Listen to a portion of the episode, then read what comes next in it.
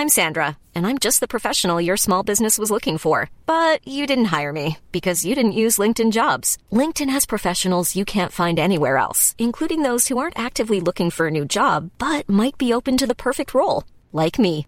In a given month, over 70% of LinkedIn users don't visit other leading job sites. So if you're not looking on LinkedIn, you'll miss out on great candidates like Sandra. Start hiring professionals like a professional. Post your free job on linkedin.com/people today.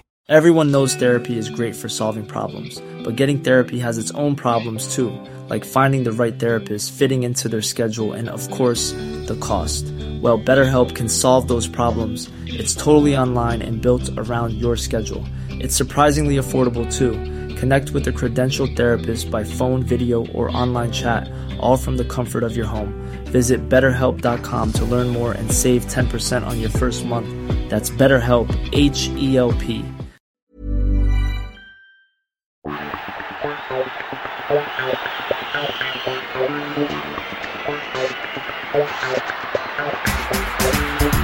Hi, it's Ainsley Maitland-Niles here.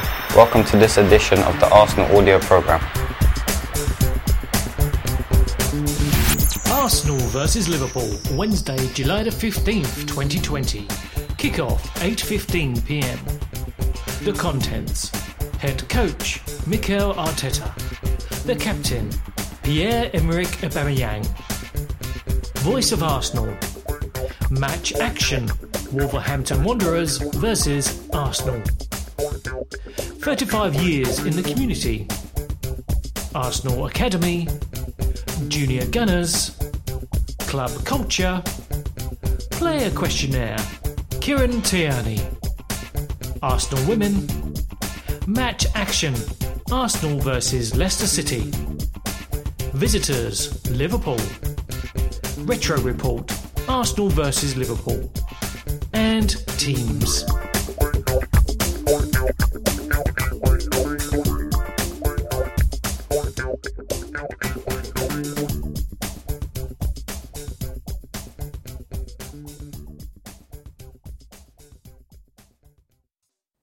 Mikel Arteta, the head coach, on how we have to be more ruthless. The defeat against Tottenham was very difficult to take. I am disappointed and frustrated, and really sorry for the boys first, because the way they played and the personality they showed, that's exactly what we wanted to do. We were the away team, but we nullified them, pressed them high, and forced them to kick the ball long and defend in a low block. But obviously, if you give the two goals away that we have given against these players, it is very difficult to win a derby. The first goal in a big game, you know how important it is, and the percentages of winning when you have that. Just giving it away like that, after what it takes to break down a team like Spurs, it affects a team. But straight away, we kept going. We kept trying. And we started to dominate the last part of the first half. And in the second half, we modified one or two things and started to attack them better, dominate them better, and win the ball back really early. Everything was looking like we were gaining more momentum and getting closer to winning the game. But then we conceded. We have to learn. In every game, something happens. A little margin here, a little margin there. I'm sure we will get there. And I am proud because of the performance away from home in a derby game. That's really positive. But I'm sorry for the fans, because I know how much it means to all of you. We were very willing to give you a big moment of happiness. And unfortunately, I am sorry, but we could not do it. In our last match here at Emirates against Leicester, I think for long periods we deserved the three points. But against this type of opposition, when you have them there, you have to kill them. We should have scored three or four goals, and then the game is over. We didn't do that. But overall, I was happy and proud of what I saw from the players, particularly how we dominated them in the first half. We needed that second goal when we were dominant, and they have a very good goalkeeper who saved them in a few moments. But we needed that cushion after the situation with Eddie Nketiah. Since I've joined, I think it's the fourth time that we've played with 10 men, and it's something that we have to improve because we give the opponent a big advantage. Against top opposition, playing with 10 men, you make it really difficult for yourself, and it's something that we have to build on as a team. I'm not going to talk too much about the details of the sending off, but Eddie said sorry, and he doesn't need to do that. I know when he goes for every single ball, it's because he's so willing to win every challenge, be on the front foot in every action. He didn't see the player coming up, and obviously he doesn't want to hurt anybody, so it's part of the process. They are really young, they need to learn from these situations and hopefully it won't happen again. There was a situation with Vardy that I highlighted after the game, and my point was that if we are reviewing everything, that also has to be reviewed. But it's gone now. We just have to learn from situations, like I said. Dani Ceballos has been outstanding in recent games, and I think him and Granit have created a really good understanding. They give us a lot of balance and a lot of stability with the ball to make the right decision in moments of transition, and they are evolving a lot together. Defensively, Dani has made a big step forward the way he is pressing, the amount of interceptions that he is putting in, and he is enjoying it. But there are a lot of really strong performances I can highlight from recent games. Bukayo's movement and cross for Pierre's goal against Leicester is also worth mentioning. He's really precise in the final third, and the closer he gets to the box, actually, the picture is clearer for him. That's a real attribute. I think he will also score a lot of goals, because he has really good quality in terms of finishing with both feet. We welcome the champions to Emirates Stadium today and I want to congratulate them on what has been a truly fantastic season. Their consistency, not just over this season, but the previous campaign too, means they really are worthy champions. As a team, we have to find a consistency before we challenge a team of the quality of Liverpool for the title. We know that.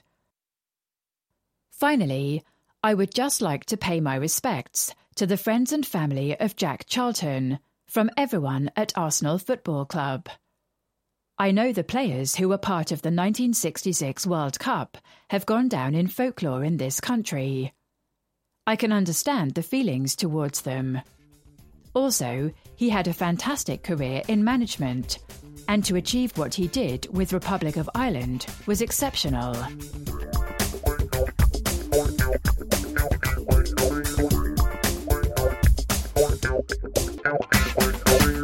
The captain, Pierre-Emerick Aubameyang. The captain on a difficult couple of games. Sunday's game was hard for us to take. It was an unbelievable moment from Laca to open the scoring, but ultimately we lost concentration soon after that, and that was a blow for us. It took away the impetus we had. In the second half, I thought we really controlled the game. When I hit the crossbar, I thought it was going in. It felt good when I hit it. But ultimately, we couldn't get ahead and then succumbed to a set piece, and we were really disappointed at the end. It didn't make it any easier that there were no fans there. It was a game we thought we had played well enough to win, and we got nothing. We were disappointed that we couldn't get more out of the game against Leicester in our last home game, especially after we played so well in the first half. Once we took the lead, we looked really dangerous going forward. I thought Bukayo, myself, and Laca were combining well on the ball, and we could have scored more. You could see how well the team was working for my goal. Dani played a great pass to Bukayo, and we are now used to seeing him do the rest. He beat his player, and I just needed to be on the end of his pass. I've seen it again on TV, and the pass was so good that Laca was celebrating before I even kicked it. It's another assist for Bukayo, and it's great for us experienced guys to be alongside all these good young players that we have now. I'm really happy to have them with us because it's really fun playing alongside players with that energy. Like Booker, they are all nice guys. They are humble and they know they have to work hard if they want to get what they deserve in football. You always have to keep improving. They know that. But I'm sure they are going to be great players because to come into a team like Arsenal at their age is not easy. But all of them are showing they should be there. They are making the difference for us when we need them. As captain of the club, I really like the responsibility I have to set an example to them. It's funny because I remember very well being in their position, being a younger player who looks up to the captain. But now I am the one trying to give the advice, and what I really like is that when I do talk, they always listen and they try to take the best out of what I have to say to them.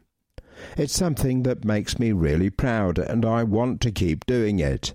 An example was after the Leicester game. Eddie Nketiah was really disappointed to be sent off and to be missing these games afterwards. But what he did can happen in a match. Everyone knows he didn't want to hurt the player. He was going for the ball like he always does and was unlucky. It was similar for me earlier in the season when we played at Crystal Palace. I didn't want to hurt anyone. I apologised, but I had to miss three games too, and you use it to learn from. Eddie is going to be a big player for this club for a long time, hopefully, and he will go through moments like this in his career. But what I really like about him is how hard he works. The guy never stops running and he needs to keep that part of his game too, closing down players and putting defenders under pressure, because you can get goals that way as well, just like he did at Southampton recently. We have to use the hurt we feel after Sunday's defeat and harness it for what is another really big game today against Liverpool, who I think deserve to win the league this season. It will be a big test for us because they have been so strong all year but we know we can hurt any team when we play our game. We showed it against Liverpool at the start of the season when we went to Anfield. In the end, we did not get the result we wanted, but I thought in the first half, until they scored, we were dangerous going forward and had some good chances. I'm sure if we can attack at that speed again tonight, we will be able to get behind their defence again. We don't have many games left this season, only one more at the Emirates after this one, and I can't wait until we can have the fans back watching us. Of course, we have to be safe, and everybody's health has to come first, but we have really missed having you guys with us in the stadium, especially for the big games like this one. All we can try to do is make you all happy at home, wherever you are watching us from. We know you are supporting us, so we want to give everything back to you. Come on, you Gunners.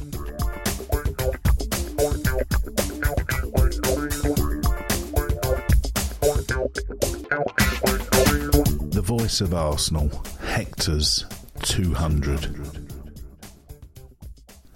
Hector Bellerin made his 200th appearance for the Gunners when he came on against Wolves earlier this month.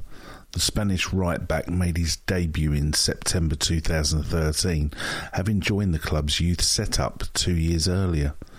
Since then, the defender has won two FA Cups and two Community Shields during seven seasons in the first team.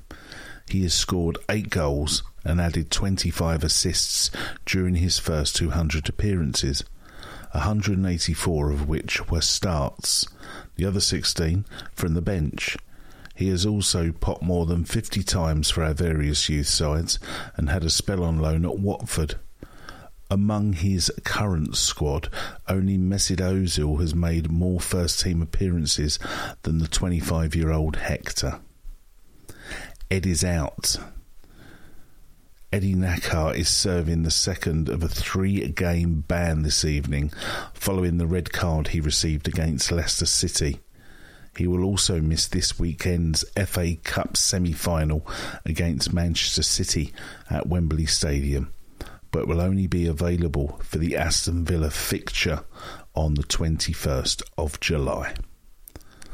Today's programme remembers the last time Liverpool travelled to North London to play Arsenal as champions back on December the 2nd, 1990, after the Reds had won the 89 90 title For a full report of the game, including an account of the controversial goal Paul Merson is celebrating on the cover, turn to page 58.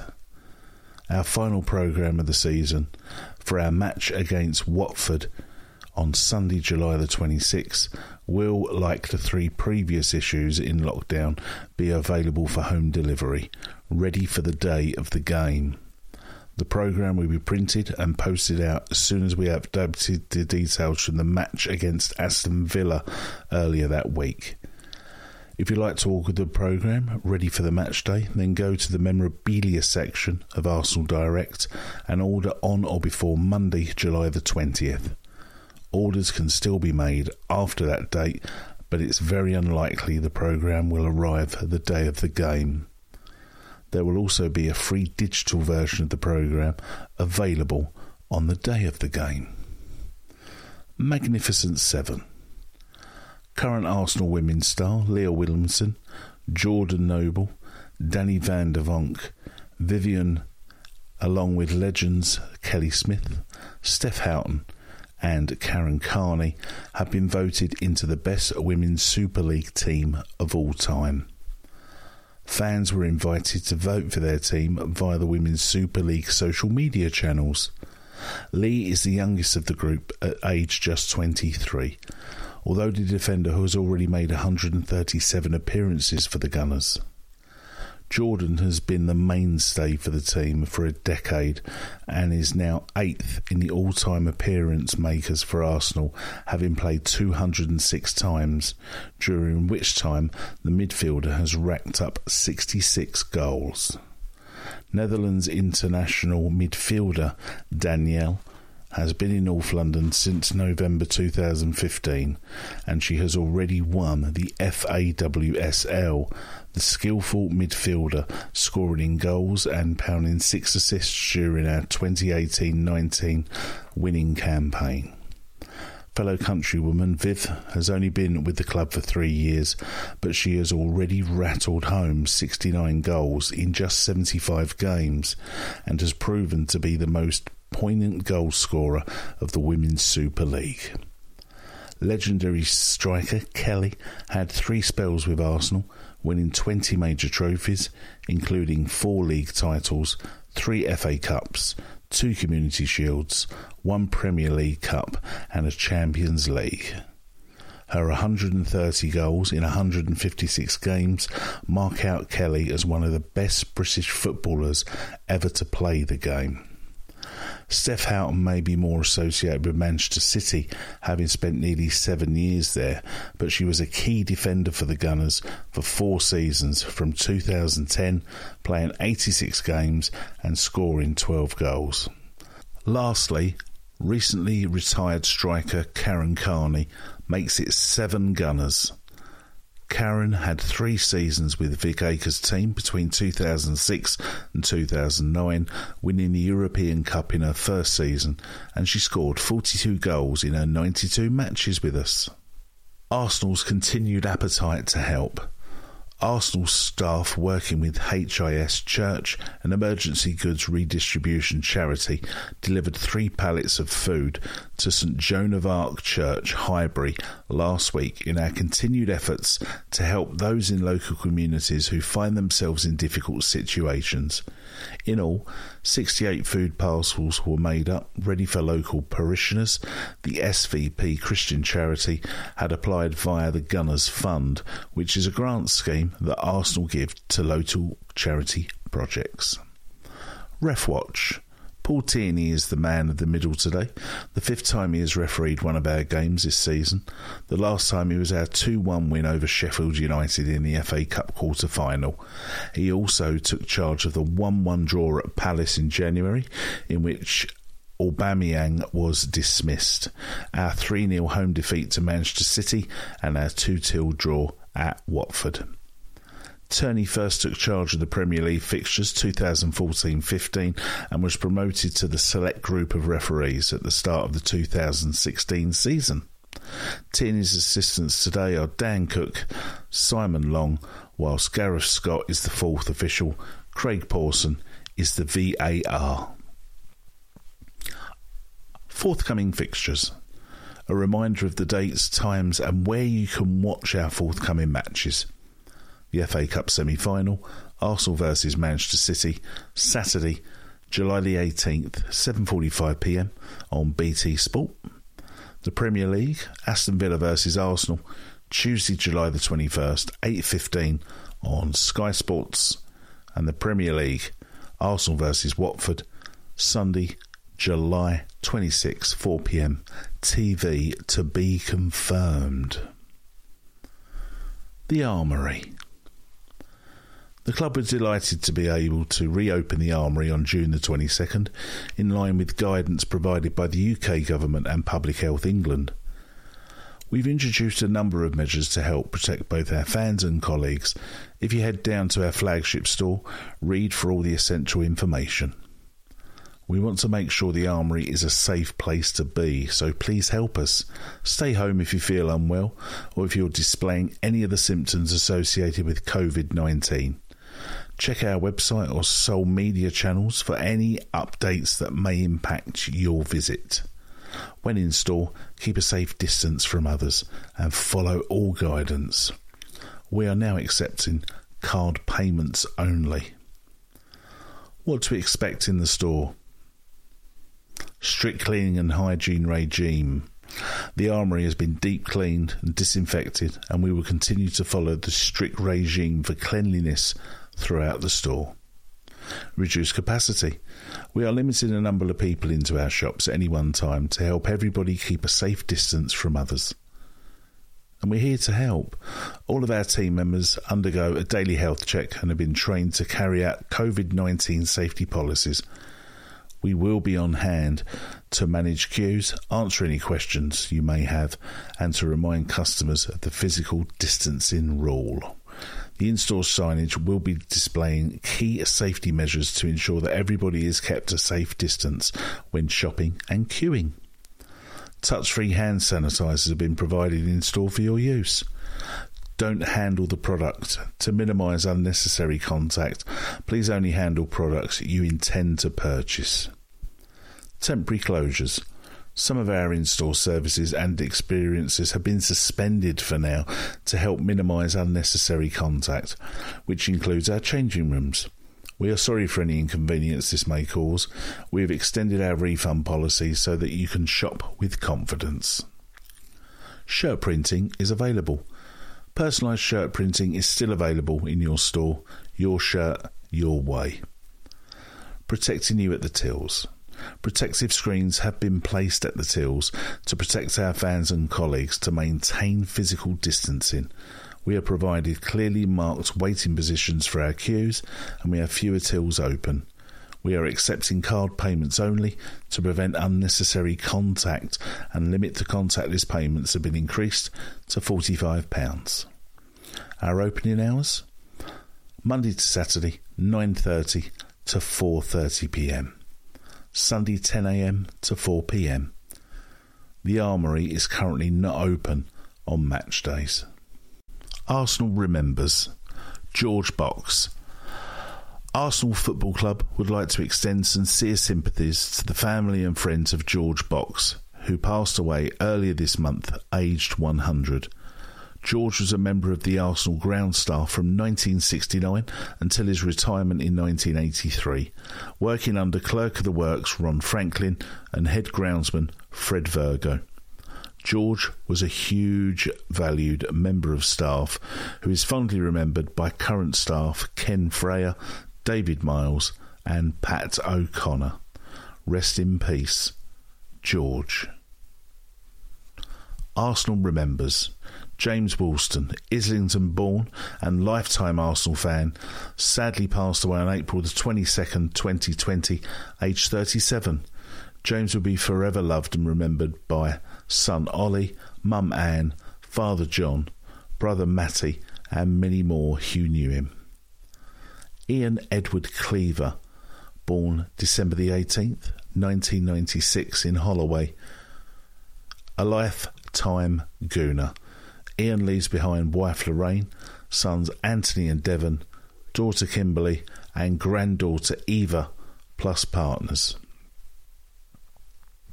Colin Bradrinth. Colin was a lifelong Arsenal fan. He went to his first game in 1958 and he loved the club with a passion. Sadly, he passed from COVID 19 on April the 7th, 2020. Match days won't be the same without him. Mark Kalcher, 1964, passed away June the 2nd, 2020. A devoted husband and father who loved his family so much. He loved going to matches with his boys and having a drink. He will be sadly missed by many. Dean Mason, an avid Arsenal fan since the 70s and one of the good guys, will be cheering our team on for you, Dad.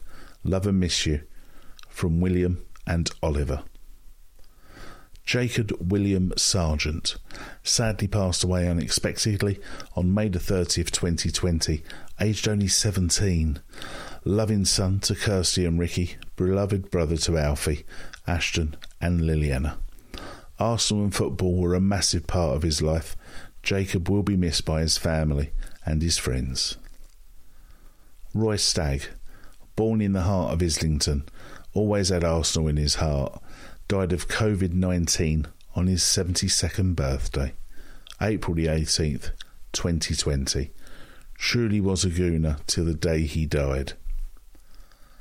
Nigel Musk, beloved husband, dad, brother, and granddad, sadly taken from us on May the 10th. Forever a gooner and forever in our hearts.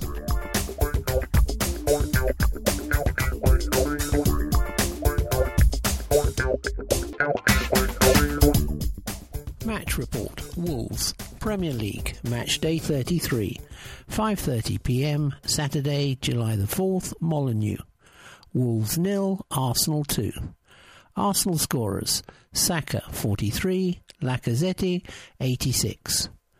Wolverhampton Wanderers number 11 Patricio, number 15 Boly, number 16 Coady yellow card, number 27 Saiss yellow card, number 2 Doherty substituted 71st minute, number 32 Dendoncker substituted 55th minute, number 8 Neves, number 28 Moutinho substituted 89th minute.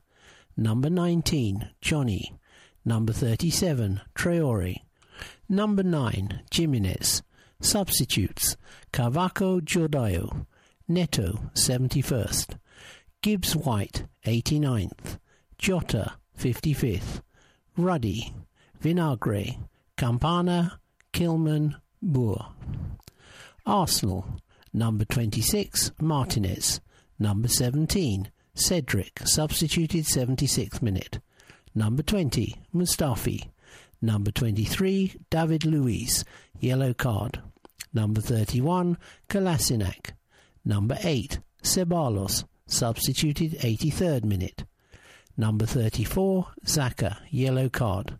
Number 3, Tierney, substituted 56th minute. Number 77, Saka, substituted 76th minute. Number 14, Aubameyang. Number 30, Nketiah, substituted 83rd minute. Substitutes, Bellerin, 76. Sokratis, Lacazette, 83. Torreira, yellow card, 83. Nelson, holding. Willock, 76.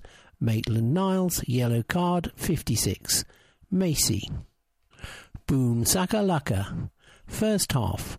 Both teams were tentative in the opening exchanges, patiently looking for openings. Although Emiliano Martinez did have to be alert in the opening two minutes to come off his line quickly and deny Adama Traore. Pierre-Emerick Aubameyang had a shot easily saved when the ball fell to him at a corner, and Eddie Nketiah saw a shot hit the near post. But as the break approached, we finally broke through. Kieran Tierney's cross took a deflection on its way to Bukayo Saka, who readjusted his body shape to volley home his first ever Premier League goal. Second half. We had to defend well for much of the second half, with Shkodran Mustafi, David Luiz, and Sead Kolasinac looking solid in the back three. Luiz made an excellent block to deny Diogo Jota before Traore raced through and chipped it over Martinez, but inches over the bar. We weathered the storm, then began to look dangerous ourselves, and were rewarded late on. Two substitutes combined to seal the points. Joe Willock crossed for Alexandre Lacazette, who took a wonderful touch before firing home right footed. Match stats Total shots Wolves 10, Arsenal 8. Shots on target Wolves 1, Arsenal 5. Corners Wolves 3, Arsenal 5. Offsides Wolves 1, Arsenal 0. Fouls Wolves 6, Arsenal 11. Possession Wolves 52%, Arsenal 48%.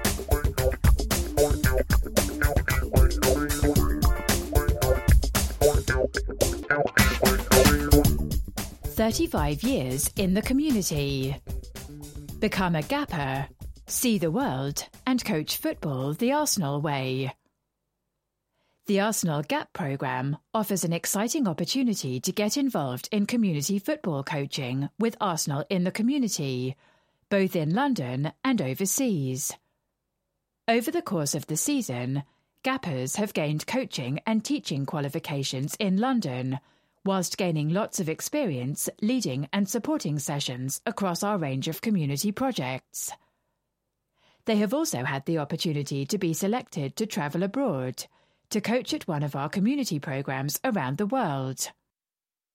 Our November cohort of coaches unfortunately had their travel plans disrupted by the outbreak of COVID 19, but will be looking to take up their placements next year when they will be joined by a new cohort of coaches to join the programme in 2020 to 2021. For more information on the Arsenal Gap Year programme, email Adam Henry, a henry at arsenal.co.uk.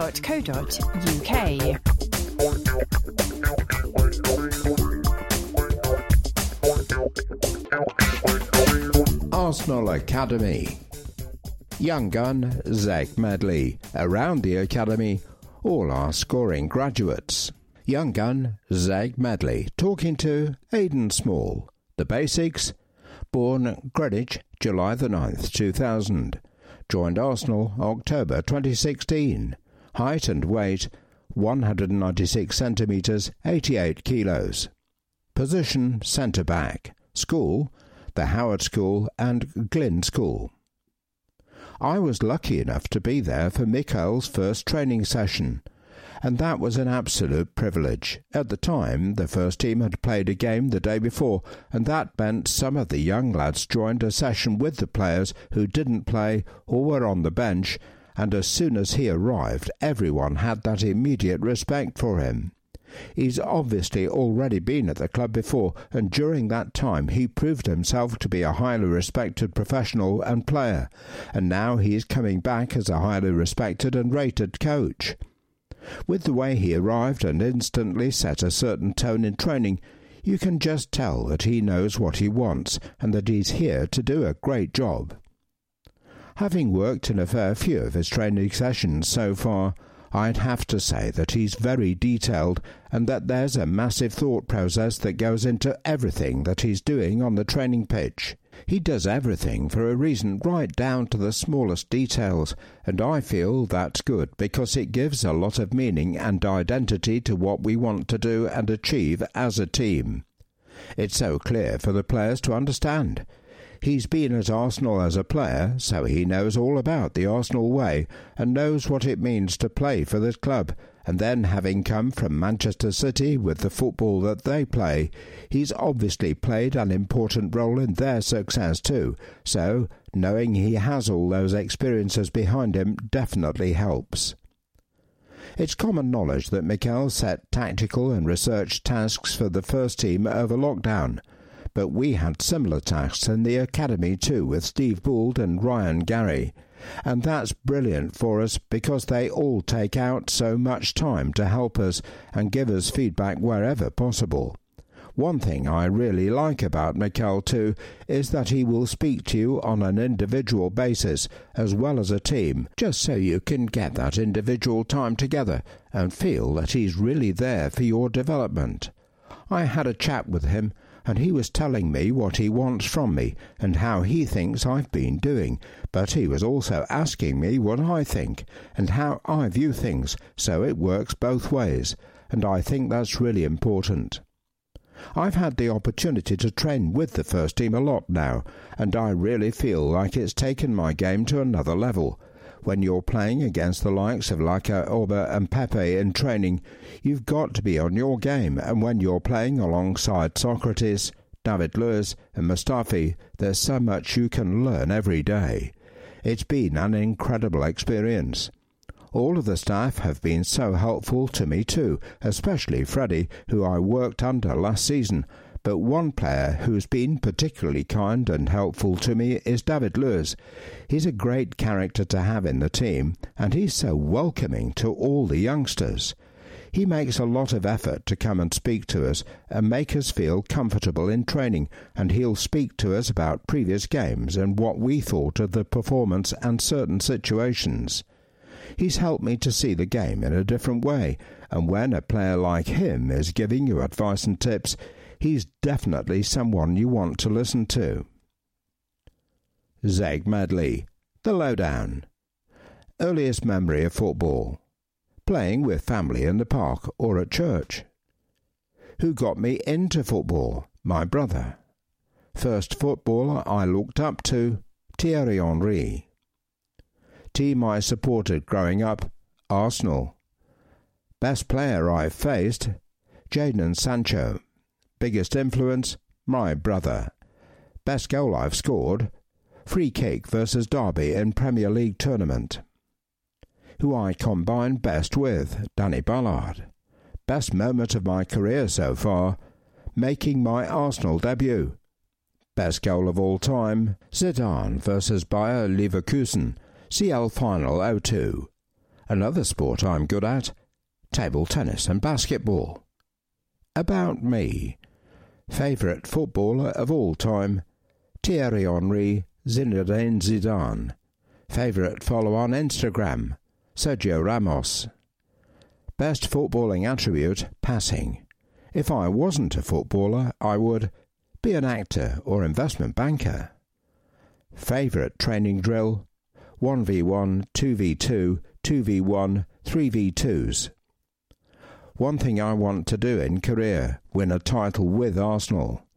Ideal cheat meal, wing stop. Best thing about Arsenal, I play for the team I support. Something not many people know about me is I was in EastEnders when I was a baby. Around the academy, we'll definitely make it Ben Sheaf. Best touch, me, Tyreece John Jules. Most committed, Harry Clarke. Would be best manager, Mark McGuinness. Strongest, Joseph Olowu. Captain material, Danny Ballard. Funniest, James Olayinka. Best singer, Dejan Iliev. Rate yourself. Pace, 7 out of 10. Dribbling, 7 out of 10. Passing, 8 out of 10. Shooting, 7 out of 10. Defending, 8 out of 10. Physical, 7 out of 10. Academy News. Welcome to the club, Joe and Bukayo. Joe Willock and Bukayo Saka recently joined an exclusive list of Arsenal Academy graduates to score a Premier League goal for the first team. Willock's arrived in a comfortable 2 0 win over Southampton, where he showed great attacking instinct to pounce on a loose ball inside the area and fire home, while Saka's came in a 2 0 win over Wolves, courtesy of a stunning first time effort into the top corner. Since 2017, Academy graduates have scored Premier League goals for us. Here's the full list. Cesc Fabregas, 35 goals. Nicklas Bendtner, 24. Alex Iwobi, 11. Ashley Cole, 8. Jack Wilshere, 7. Hector Bellerin, 7. Jermaine Pennant, 3. Eddie Nketiah, 3. Kieran Gibbs, 2. Jeremie Aliadiere, 1. Justin Hoyte, 1. Johan Djourou, 1. Fran Merida, 1. Serge Gnabry, 1. Ainsley Maitland Niles, 1. Joe Willock, 1. Bukayo Saka, 1. Gunning for the Premier League. As the end of the 2019 20 championship season edges nearer, it won't be long before we are greeted by a few familiar faces in the Premier League. With playoff places up for grabs and the fight for automatic promotion heating up, the bookies have listed Leeds United, West Brom, and Brentford as favourites, with all three clubs boasting some former Gunners in their ranks.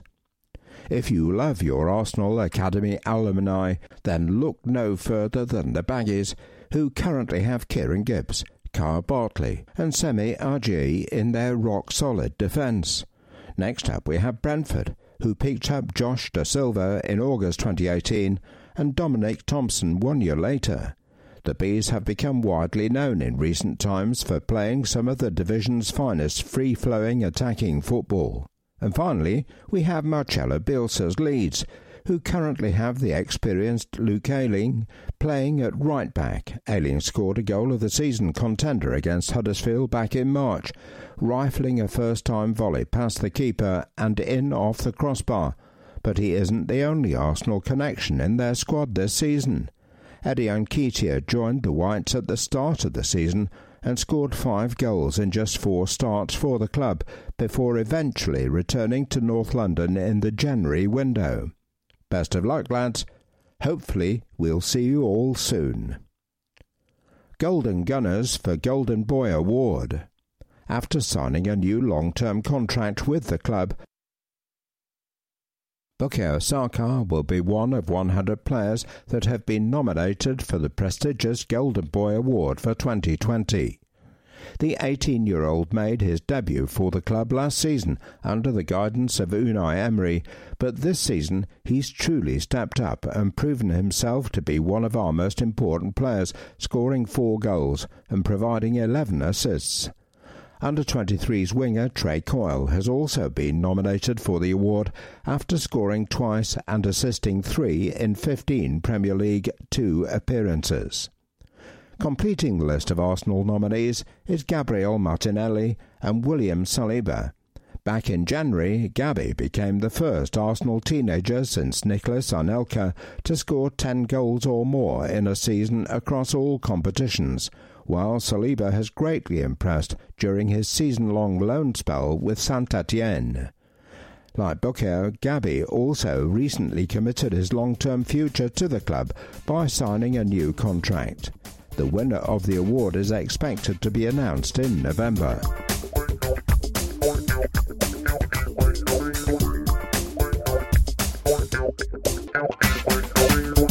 Junior Gunners on parade. Connor's been watching the games with Gunnosaurus. Luca's been shopping from home. Isla's been supporting the boys. Come on, you Gunners. Abby scored nine goals in six games played this fall season, including scoring two after she fractured her wrist. Carter can't walk yet, but already practicing his goalkeeping skills for the world's best club. Come on, you Gunners. WTOW. Elian and Daddy watch games every match day if they can. Would you like to welcome someone to the world? Send a photo to juniorgunners at arsenal.co.uk and let us know all about them. The WTOW membership is for our youngest fans aged 0 to 3 years. As a WTOW member, your mini Gooner gets access to fun competitions, special events, and loads of other benefits, including Gunners membership pack. Find out more at arsenal.com forward slash membership. The JG pre match show. On Saturday, July the 26th, we're hosting a special event just for junior gunners and families on Arsenal.com in the build up to the Arsenal versus Watford game. For our first ever pre match show, we have a few VIPs on the guest list and lots of surprises in store for you. And your junior gunner will get involved which you will find out about soon. Stay tuned to our Facebook, Twitter, and Instagram pages for more announcements and head to arsenal.com on Sunday, July the 26th to check it out. We unfortunately can't have mascots at the game between now and the end of the season. Each junior gunner that was pre selected will be given the opportunity to fulfil their mascot duties when it is safe to do so. Have your drawing on show at the Emirates Stadium. We want to wish the team good luck at every game for the rest of the season. So we're asking you to send us your amazing masterpieces to display at the Emirates Stadium on a match day. Send your Junior Gunner drawings to Junior Gunner Good Luck Drawings, Highbury House, 75 Drayton Park, London, N7 7AJ. Make sure to include your junior gunner's name, membership number, and contact email address on a separate piece of paper so we know who each one belongs to. To enter, head to arsenal.com, Junior Gunners, or download the Junior Gunners app.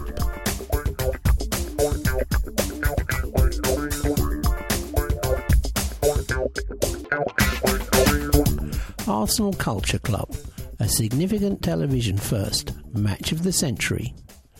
Over the decades, Arsenal have had a big influence on popular culture.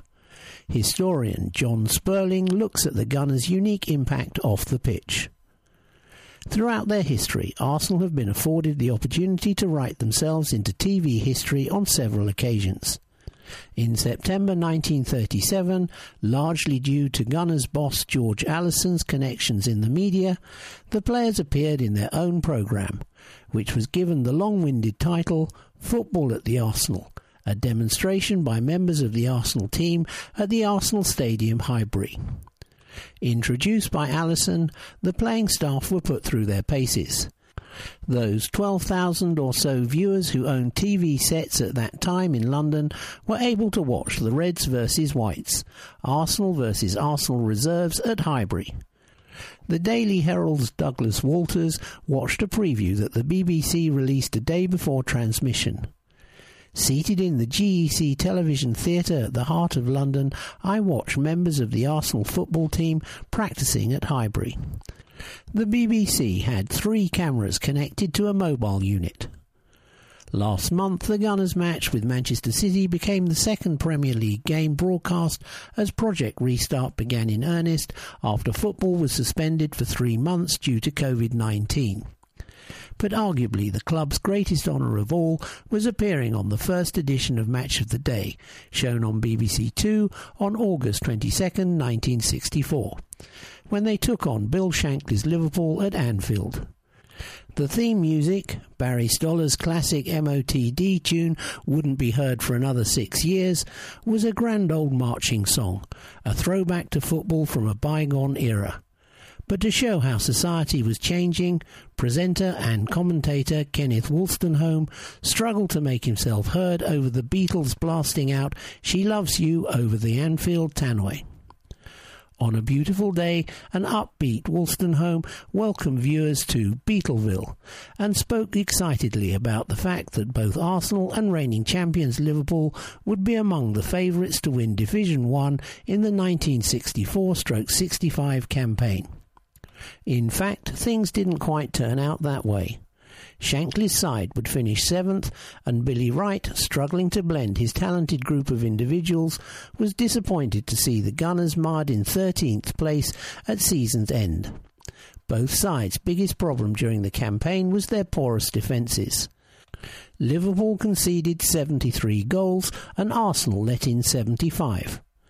It was an improvement on the 82 goals they'd conceded in 1963-64, but as Wright admitted, until we strengthen and shore up our back line, we're not going to fulfil the high expectations we have at this club.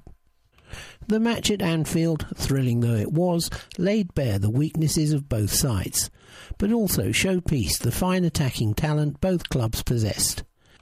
Ian St John was missing for Liverpool due to appendicitis, and Alf Arrowsmith's knee injury kept him out of the side. And for Arsenal, playing a daring 2 3 5 formation, new signing Don Howe, a fullback, slotted into the defence. Wolstenholme's co-commentator, former Arsenal fullback Wally Barnes, recognised the Arsenal's defence was still a major concern. And in the midst of being drowned out by the swinging blue jeans hippy hippy shake, he acknowledged that even with the stabilising presence of Don Howe, it's vital that they, Arsenal, get the ball forward quicker to their forwards, so that they can strike quicker than they did last year. In other words, attacking would be the best form of defence. The game was a cracker. Roger Hunt put Liverpool 1 0 up with a lob shot which flew past Jim Furnell, therefore becoming the first player to score on Match of the Day, and Gordon Wallace doubled the home side's lead. But in the second half, Arsenal fought back well. Geoff Strong played a 1 2 with George Eastham and rifled home the Gunners first. And from a George Armstrong cross, Joe Baker headed home to equalise. Both Gunners' strikes were sportingly applauded by the Kop. A black cat then scampered across the Anfield pitch, but although both Baker and Strong both went close for the Gunners, it only proved a good luck charm for the home side when Wallace grabbed his second and Liverpool's late winner, 3 2 to Shankly's men. Phew, well, I'd call it the match of the century. I don't know about the match of the day, enthused Wolstenholme afterwards. A little awkwardly, perhaps, Wally Barnes agreed, his doubts about the porous Gunners' defence confirmed in front of the cameras. The programme went unseen on Merseyside because the new BBC Two couldn't be received in the Northwest. The showcase match, as well as highlighting the defensive frailties which blighted the Wright era, also convinced Bill Shankly that he should invest £40,000 in the skillful and strong running Geoff Strong, Arsenal's first MOTD scorer, who'd netted 77 goals in 137 games for the Gunners. His departure enabled John Radford to break through, who plundered Arsenal's first hat trick on MOTD against Manchester United in August 1970.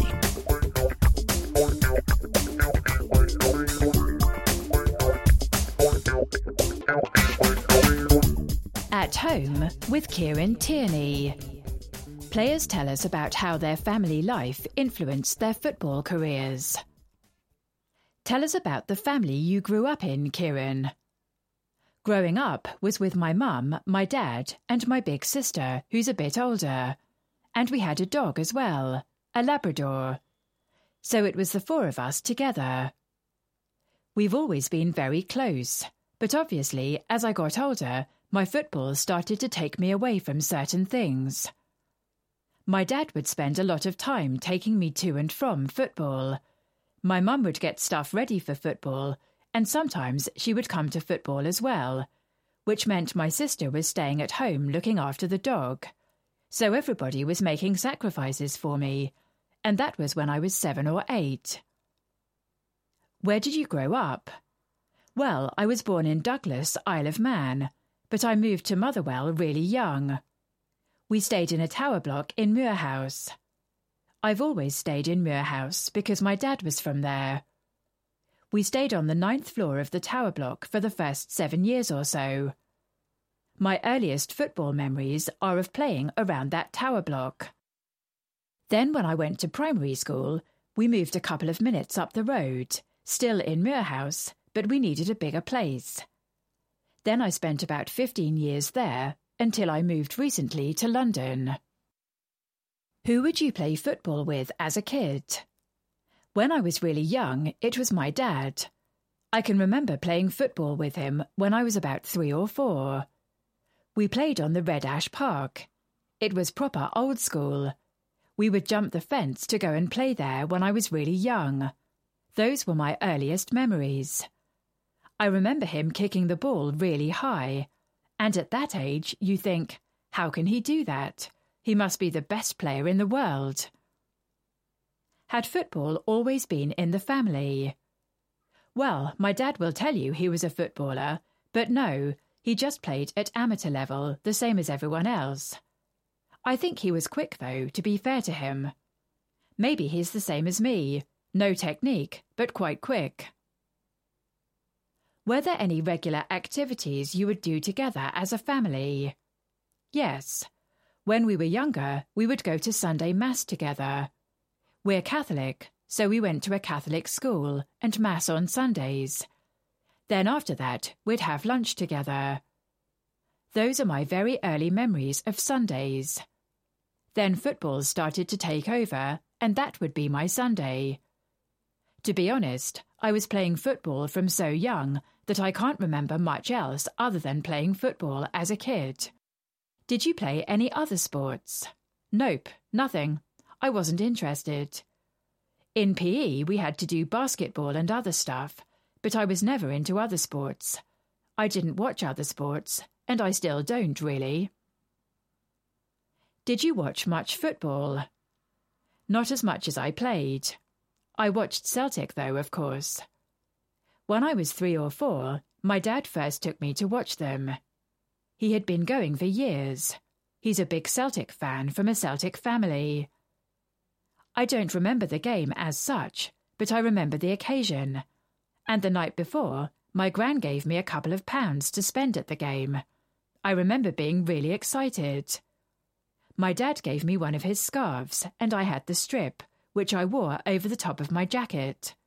I remember walking up the stairs to the stadium, and the build up and everything.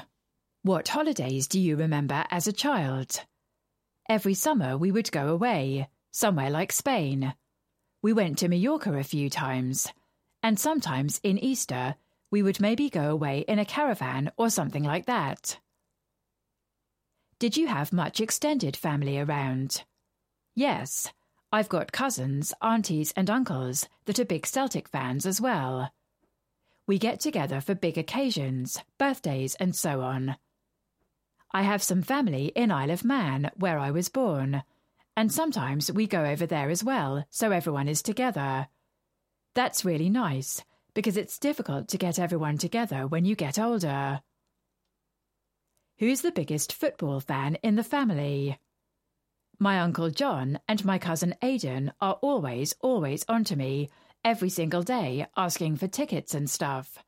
They still are, and I don't even play for Celtic anymore.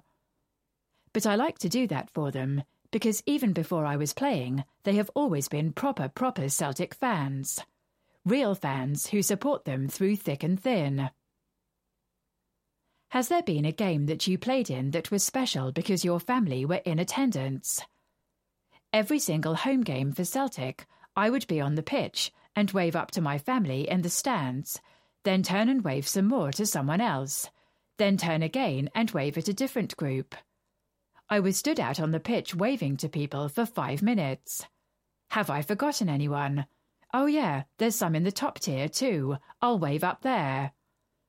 It was quite funny, but I could pinpoint exactly where they were in the stadium because they had been in the same positions for years. But yeah, my debut was pretty special. I had played a couple of friendlies, but the competitive was the best. I only came on for ten minutes. We were away at Dundee, but my family were all there that day. The next season, my home debut was on Flag Day. We had won the league the season before, so the first home game of the season, the fans brought their flags, and it was great. The other left back was suspended, so I played, and I know my mum and dad were really proud that day to see me play at Celtic Park in front of 60,000. Did your parents ever tell you off for playing too much? No, they were always, always supporting me and encouraging me. I loved football, and looking back on it, I know I should have stuck it a bit better at school. But my parents were so supportive and never once doubted my desire. Obviously, there were hard times when I wasn't playing as much, but they were always right behind me. Was there ever a time you thought you wouldn't make it? Yeah, I was 15 and Celtic sent us all to a school, which I went to for two years. It was the hardest two years mentally of my life. I was up at 5 a.m. every morning, then had to train before school, train again, school, then get home about 8 or 9, then up again at 5 the next day. I was 14 and 15 at the time, and honestly, it was the hardest thing I've done. I think if I did two years there, I can do two years anywhere. People dropped out, people stopped going. At that age, you lose a few people, because if you aren't totally dedicated, you've got no chance. There were influences from outside, parties, and other stuff. I've never drank. I still don't. I'm not interested. I used to have a full day and then play again in the evening, and my parents would be on at me to take a rest sometimes. They were the most supportive parents I could ever wish for, from day one. Back when I was seven years old, they were sacrificing so much for me, and of course, nobody knows where it will all end up. So it's amazing to think back about everything they did. I can never thank them enough. People ask, what's the best thing about being a footballer? And obviously, it's the enjoyment. But making your parents proud is the best thing ever. For me, it's the biggest benefit. How has being a footballer changed your life? It's changed everything. We're a normal working class family from a normal housing estate, the same as everybody else. For me to take that place in the Celtic school, my mum had to take three jobs. She worked as a cleaner in the morning, then was a dinner lady in the afternoon at school, and then cleaned again at night. I felt so bad, I used to sit and cry thinking about it, knowing my mum was working all the hours she could just so I could play football. And she wasn't getting paid much for it at all. I felt so guilty about it. She was running the house as well, doing the cooking, the cleaning, the washing. She did everything for everybody and never once asked for anything back. So then, when I did make it and got a contract from Celtic, the very first thing I did was to tell her she could quit her job, and that was a great feeling. We were both in tears. It was the best feeling. Scoring a goal is great and making your debut, but to be able to tell my mum, that was the best. I get emotional now just thinking about it.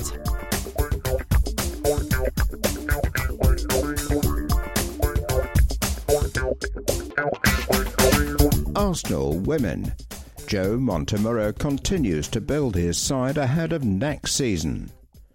Lydia lands at Arsenal.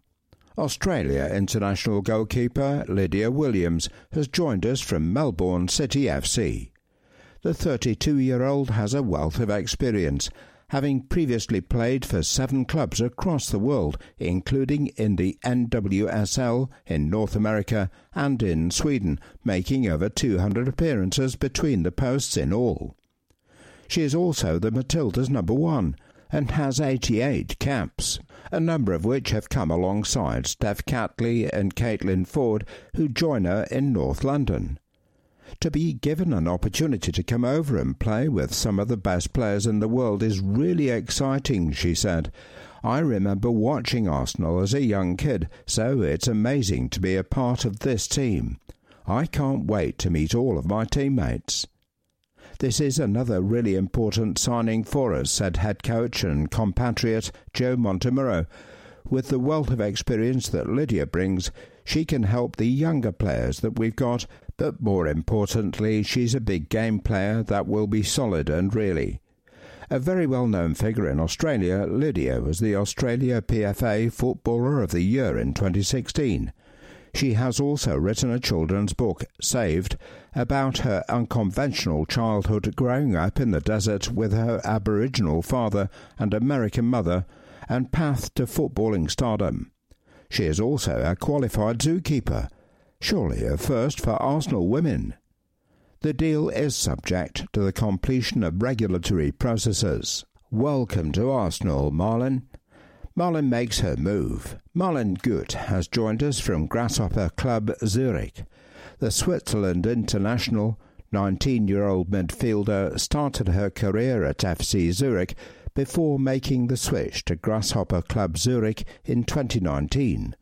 Malin made her senior debut at the club at just 15 years of age, and during her five year tenure won the National Liga A and the Swiss Women's Cup three times each. After joining Grasshopper Club Zurich, Malin made 23 appearances as a versatile midfielder, scoring six goals. Malin has also featured eight times for her national side, often starting alongside current Arsenal midfielder Lia Wälti. She said, It's a very big honour for me to be able to play and represent this club in the future. From the beginning, it felt like everything fitted perfectly. I talked to Joe a lot, which helped because he was really able to convince me from the first second, and I felt that he's the kind of coach I really want to play with. I'm very, very excited to play with the Arsenal shirt for the first time. Head coach Joe Montemurro said, She's a player that I noticed about a year ago now in the Swiss national team that is very, very mature for her age. She's someone that I think is really going to flourish in our environment around the players that she's going to be around. She's a very exciting prospect for the club. Getting ready. With the Champions League still to be completed this season and a new WSL season to plan for, putting in the time on the training pitches is of utmost importance. Arsenal photographer David Price watched the team being put through their paces last week. WSL final table 2019 to 20, the first four places. Manchester City played 16, won 13, drawn 1, lost 2, goal difference 30, points 40. Chelsea played 15, won 12, drawn 3, lost 0, goal difference 36, points 39. Arsenal played 15, won 12, drawn nil, lost 3, goal difference 27, points 36. Manchester United played 14, won 7, drawn 2, lost 5, goal difference 12, points 23.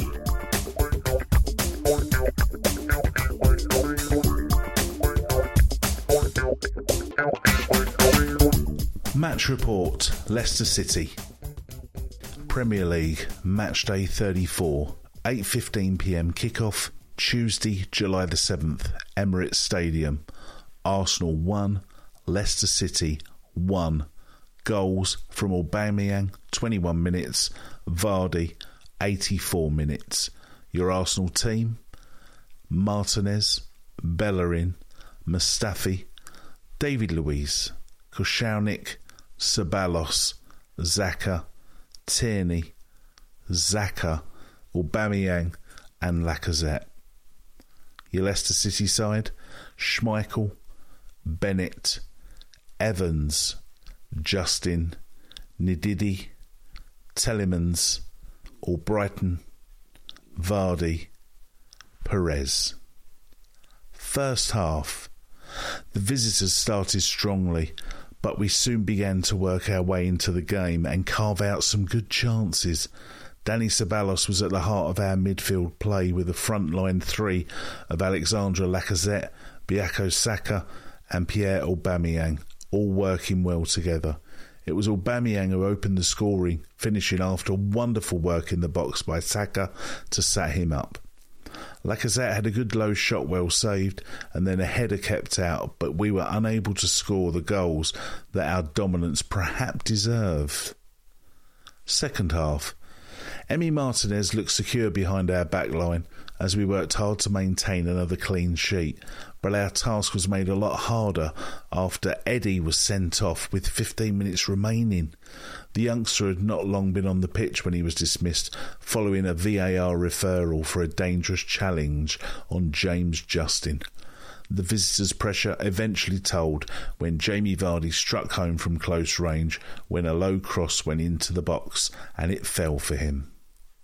Match stats Total shots Arsenal 11, Leicester 13. Shots on target Arsenal 7, Leicester 5. Corners Arsenal 10, Leicester 1. Offsides Arsenal 4, Leicester 1. Fouls Arsenal 10, Leicester 14. Possession Arsenal 38, Leicester 62. The game ended 1 1.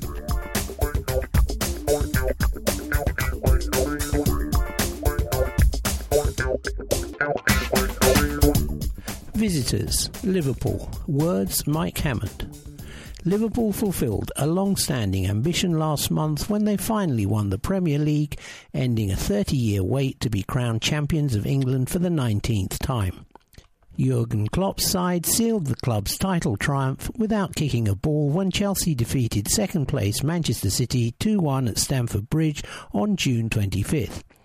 But it was a coronation that was only a matter of time the Merseysiders having been a dominant, unrivalled force throughout this extended 2019 stroke 20 campaign. Runners up to City last season, having collected 97 points and missed out by just one to the defending champions and recording just a single defeat at the Etihad. Liverpool started this campaign as men on a mission buoyed by their victory in the Champions League, sealed with a 2 0 win over Tottenham in the Madrid final, they kicked off the Premier League with eight successive wins, including 3 1 at home to Arsenal in August.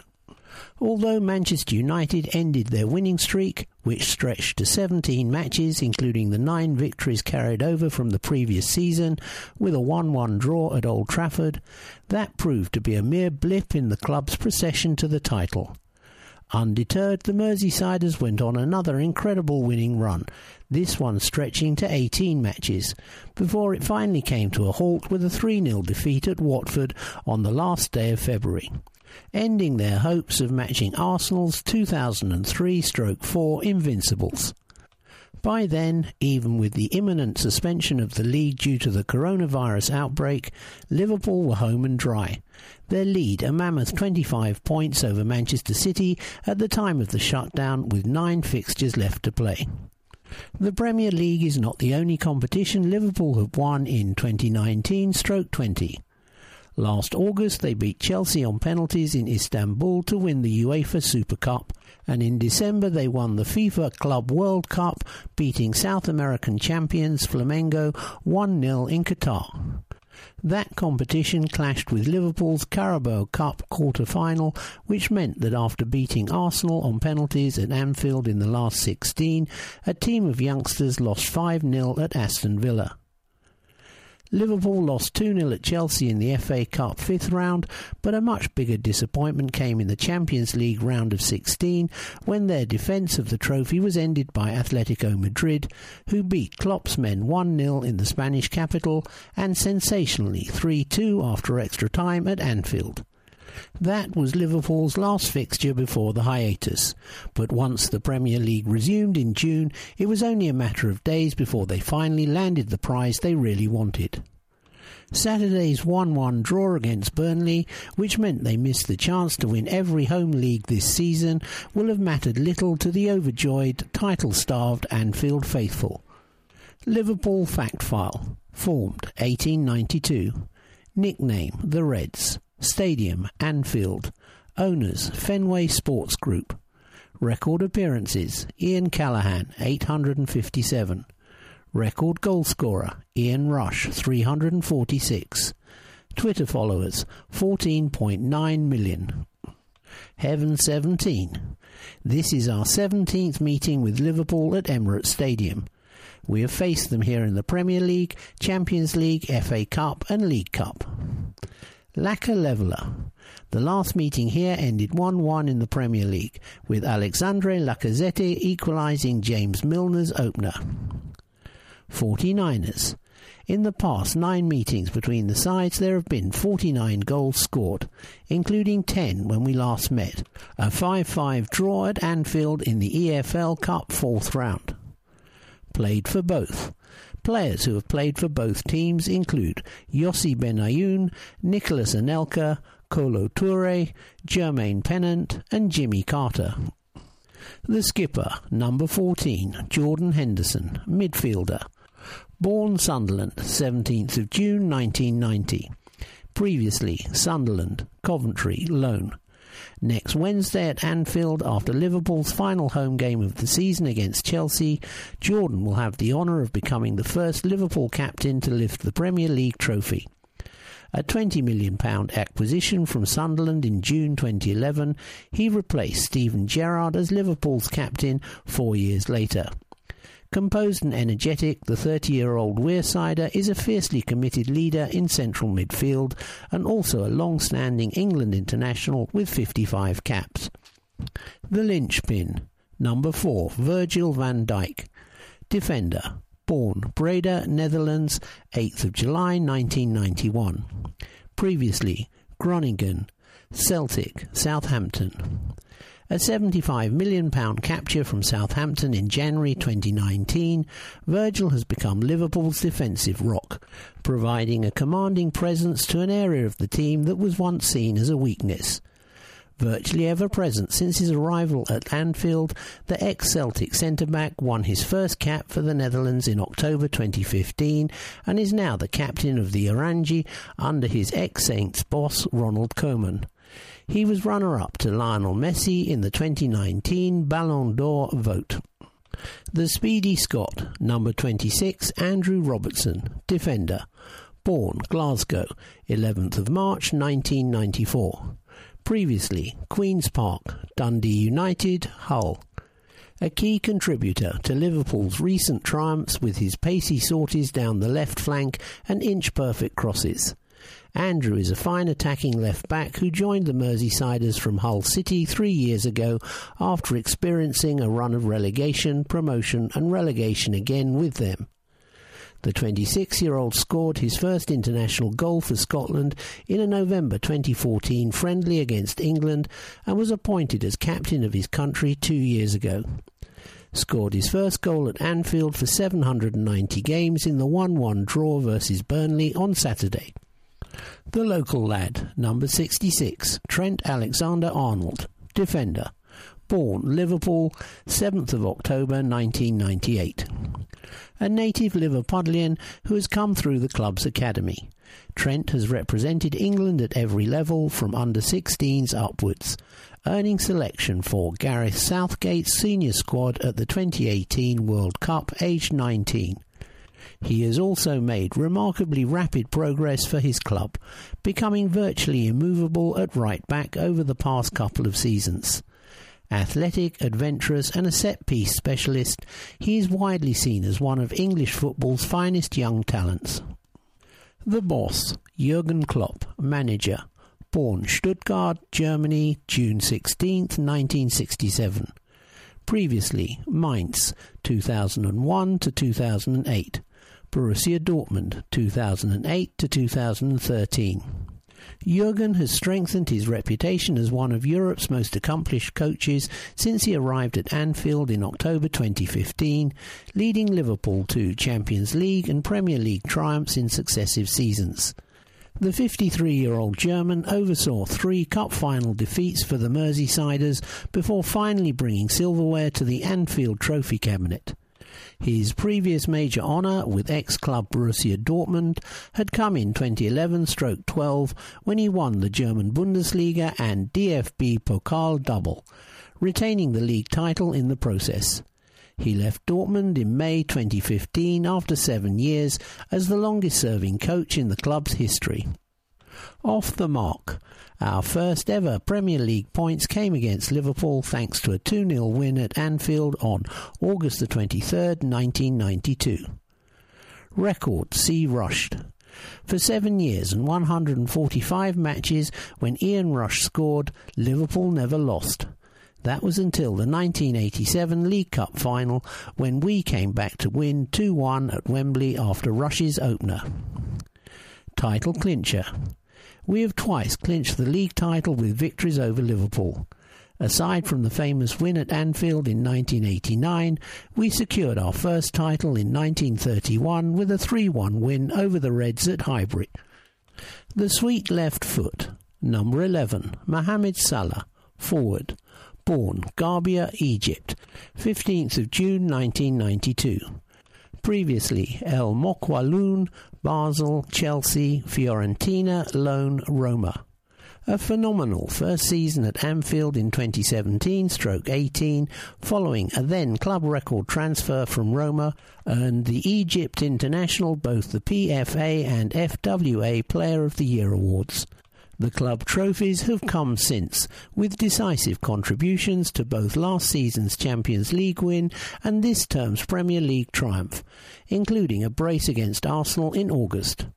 Electric pace and a lethal left foot make Mo one of English football's leading attractions. The ex-gunner, number 15, Alex Oxlade Chamberlain, midfielder, born Portsmouth, 15th of August 1993. Previously, Southampton, Arsenal. Alex left Arsenal for Liverpool three years ago, having spent six seasons at Emirates Stadium, accumulating 198 first team appearances and scoring 20 goals. A versatile midfielder with a strong shot, he was absent for virtually the whole of last season, having sustained serious knee ligament damage in April 2018.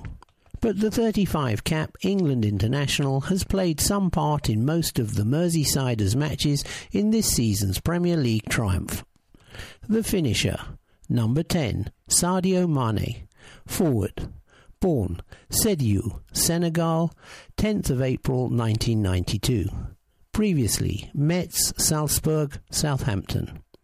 A potent, athletic striker with an eye for goal. Sadio joined Liverpool in 2016 from Southampton for £34 million and has proved fabulous value for the money. He has maintained a steady output of vital goals this term and has arguably been the top performer in the Liverpool attack, making him a strong player of the year candidate. He succeeded teammate Mo Salah as the CAF African Footballer of the Year in 2019 after two successive runners up placings behind the Egyptian. The keeper, number one, Alisson, goalkeeper. Born Novo Hamburgo, Brazil, 2nd of October 1992. Previously, Internacional Roma. Alisson briefly became the world's most expensive goalkeeper two summers ago with his £66.8 million transfer from Roma. And Brazil's 2018 World Cup goalkeeper has proved to be money very well spent resolving Liverpool's problem position between the posts with a catalogue of world class performances. Injured at the start of the season when Adrian stepped in to replace him, he also missed the home defeat to Atletico Madrid in the Champions League, proving a key loss. Scouting Report by Michael Cox. Having secured Liverpool's first Premier League title, Jurgen Klopp now seems intent on achieving the Premier League record points tally too. Since Liverpool were confirmed as champions, Klopp has given some opportunities to those who might feature more next season, like youngster Neco Williams and January arrival Takumi Minamino. But in general, it's been Liverpool's usual formation and their first choice 11 when available. That means he's likely to start with the front three that have fired Liverpool to the title. Roberto Firmino theoretically spearheads the side, although he spends long periods coming towards the ball, linking play and creating space for others to dart into. All eight of his Premier League goals this season have come away from Anfield. Mohamed Salah and Sadio Mane shared the Golden Boot with Pierre-Emerick Aubameyang last season and have again been competing to be Liverpool's top goalscorer. Salah remains devastatingly effective, cutting onto his left foot from the right flank. But Mane is the better all-rounder, capable of coming short to link play, then spinning in behind, often looking to get on the end of lofted Virgil van Dijk passes. Divock Origi is the alternative up front, more of a natural striker. There's more rotation in midfield than any other section of the side. Jordan Henderson has had a fine campaign, generally in the right centre midfield, where he links well with Salah and Trent Alexander Arnold, but also sometimes in the deepest midfield role.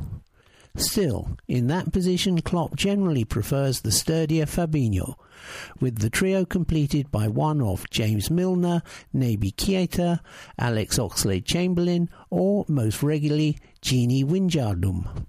Relatively few goals and assists come from this zone, with Henderson most creative with his long diagonal passes.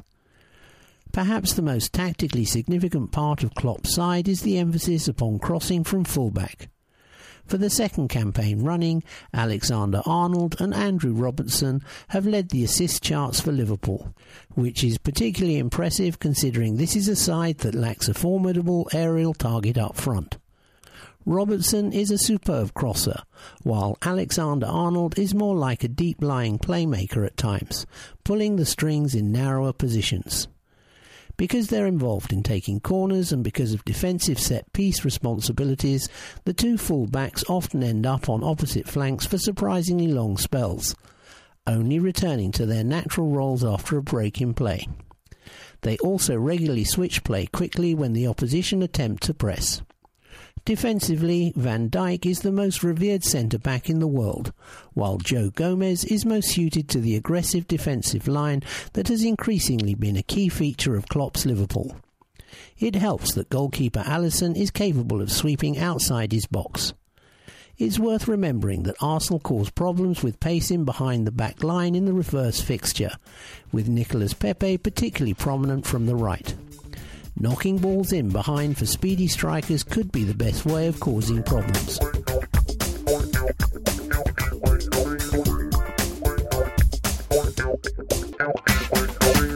Retro Report. Liverpool. First Division. Match Day 15 3 pm Sunday December the 2nd 1990 Highbury. Arsenal 3 Merson 20, Dixon penalty 48, Smith 88, Liverpool nil. Referee Alan Gunn. Attendance 40,419. Arsenal 1. Seaman 2. Dixon 3. Winterburn 4. Thomas 5. Bold 6. Adams. 7. O'Leary. 8. Davis. 9. Smith. 10. Merson. 11. Limpar, substituted in the 88th minute. Substitutes Groves, 88. Hillier. Liverpool 1. Grobbelaar 2. Hysen 3. Burrows 4. Nicol. 5. Whelan 6. Gillespie 7. Ablett 8. Venison, substituted in the 60th minute 9. Rush 10. Barnes 11. Molby, substituted in the 71st minute. Substitutes Houghton, 60. Rosenthal, 71. Arsenal beat the title holders. The last time Liverpool pitted their wits against the Gunners as champions, it was a resounding victory for George Graham's side. In fact, it was the Arsenal manager's first home league win over the Reds in five seasons at the Highbury helm, though he had, of course, famously won at Anfield to clinch the 1988 89 title. Liverpool regained the title in 1989 90, and the following season they arrived in North London unbeaten, with 12 wins and 2 draws, hunting back to back championships. A tactical masterstroke by Graham pushed David O'Leary into a sweeper position, allowing Lee Dixon and Nigel Winterburn to pile forward, helping Arsenal's attacking impetus as they went ahead after 20 minutes. A Paul Davis corner led to pinball in the Liverpool box before Paul Merson nodded the ball over the line. Though Liverpool defenders futilely claimed the ball hadn't crossed the line. Liverpool looked dangerous, with efforts from David Burrows, Barry Venison, and Ian Rush. But the Gunners went into half time with their noses in front and struck again just after the restart. Anders Limpar ghosted into the Liverpool box and was tripped by Gary Gillespie, though a vocal Ronnie Whelan begged to differ. Dixon dispatched the spot kick to settle the Highbury faithful's nerves.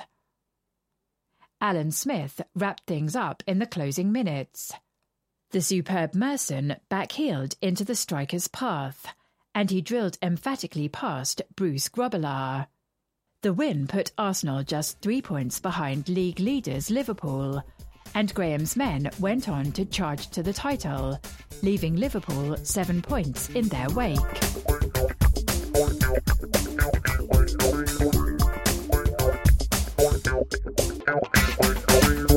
Teams. For Arsenal, head coach Mikel Arteta. Red shirts with white sleeves, white shorts, and white socks. 1. Bernd Leno, goalkeeper. 2. Hector Bellerin. 3. Kieran Tierney. 5. Sokratis Papastathopoulos.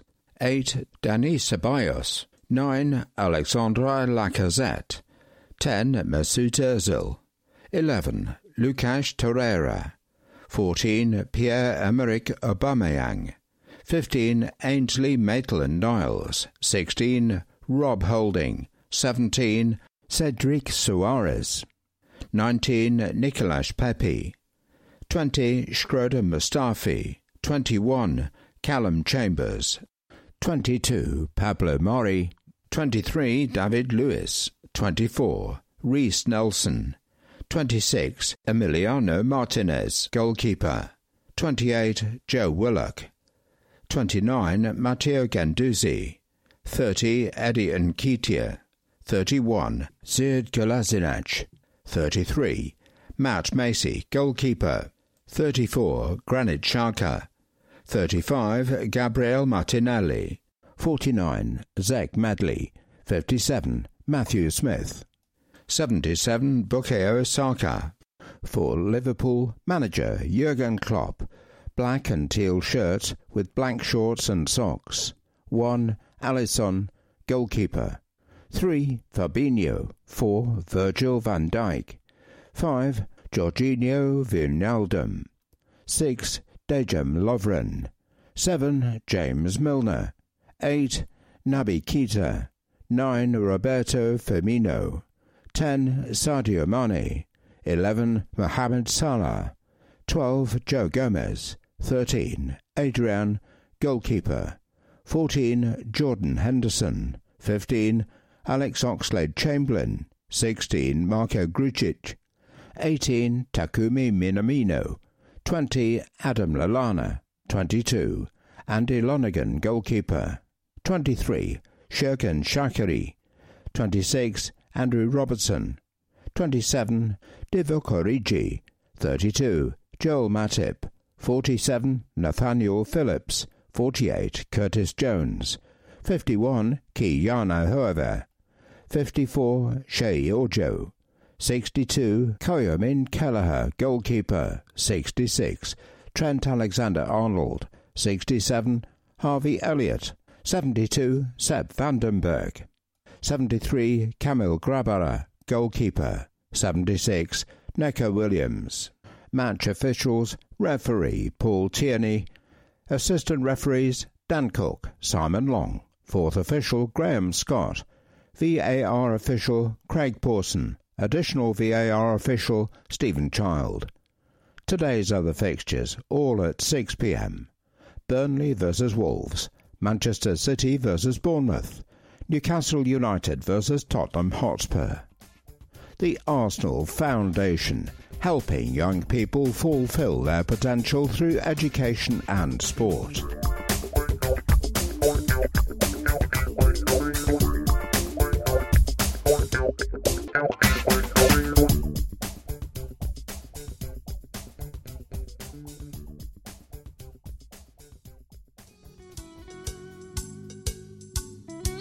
MBNA, official partner of Arsenal. Know the score before you apply. See the MBNA credit card you are eligible to apply for. One quick form, get a response in minutes. All without affecting your credit rating. Try CleverCheck, the MBNA eligibility checker. mbna.co.uk slash arsenal. The credit cards are issued by MBNA Limited. Registered office, Stansfield House, Chester Business Park, Chester, CH49QQ. Registered in England and Wales under company number 02783251. authorised and regulated by the Financial Conduct Authority. MBNA Limited is also authorised by the Financial Conduct Authority under the Payment Services Regulations 2009, register number 204487, for the provision of payment services. Creditors available, subject to status, only to UK residents aged 18 or over. Calls and online sessions, for example, completing an application, may be monitored and or recorded for quality evaluation, training purposes, and to ensure compliance with laws and regulations.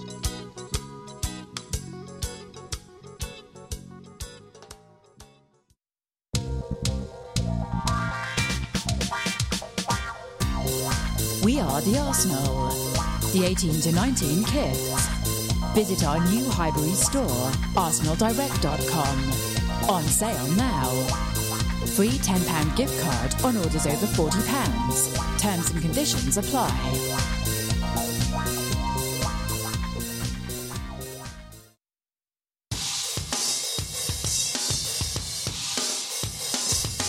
EA Sports FIFA 19 FIFA official licensed product pre-order now 28th of September 2018 3 registered trademark. Www.pegi.info EA Sports. Registered trademark. Frostbite. Registered trademark. EA Sports Premier League lead partner.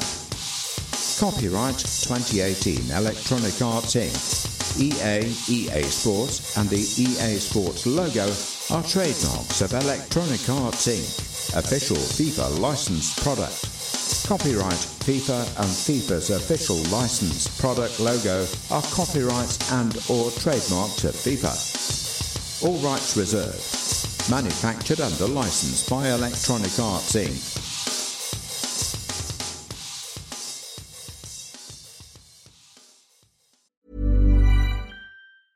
Cool fact a crocodile can't stick out its tongue. Also, you can get health insurance for a month or just under a year in some states. United Healthcare short term insurance plans, underwritten by Golden Rule Insurance Company, offer flexible, budget friendly coverage for you. Learn more at uh1.com. Hey, I'm Ryan Reynolds. Recently, I asked Mint Mobile's legal team if big wireless companies are allowed to raise prices due to inflation. They said yes. And then when I asked if raising prices technically violates those onerous two year contracts, they said, What the f are you talking about, you insane Hollywood ass? F- So to recap, we're cutting the price of Mint Unlimited from $30 a month to just $15 a month. Give it a try at mintmobile.com slash switch. $45 upfront for three months plus taxes and fees. Promo for new customers for limited time. Unlimited more than 40 gigabytes per month. Slows. Full terms at mintmobile.com. Hiring for your small business? If you're not looking for professionals on LinkedIn, you're looking in the wrong place. That's like looking for your car keys in a fish tank. LinkedIn helps you hire professionals you can't find anywhere else, even those who aren't actively searching for a new job but might be open to the perfect role. In a given month, over 70% of LinkedIn users don't even visit other leading job sites. So start looking in the right place. With LinkedIn, you can hire professionals like a professional. Post your free job on linkedin.com slash people today.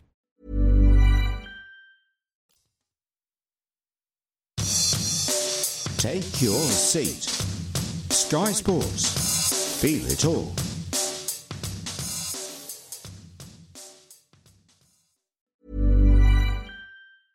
Mom deserves the best, and there's no better place to shop for Mother's Day than Whole Foods Market. They're your destination for unbeatable savings, from premium gifts to show-stopping flowers and irresistible desserts. Start by saving 33% with Prime on all body care and candles. Then get a 15-stem bunch of tulips for just $9.99 each with Prime. Round out Mom's menu with festive rosé, irresistible berry chantilly cake, and more special treats. Come celebrate Mother's Day at Whole Foods Market.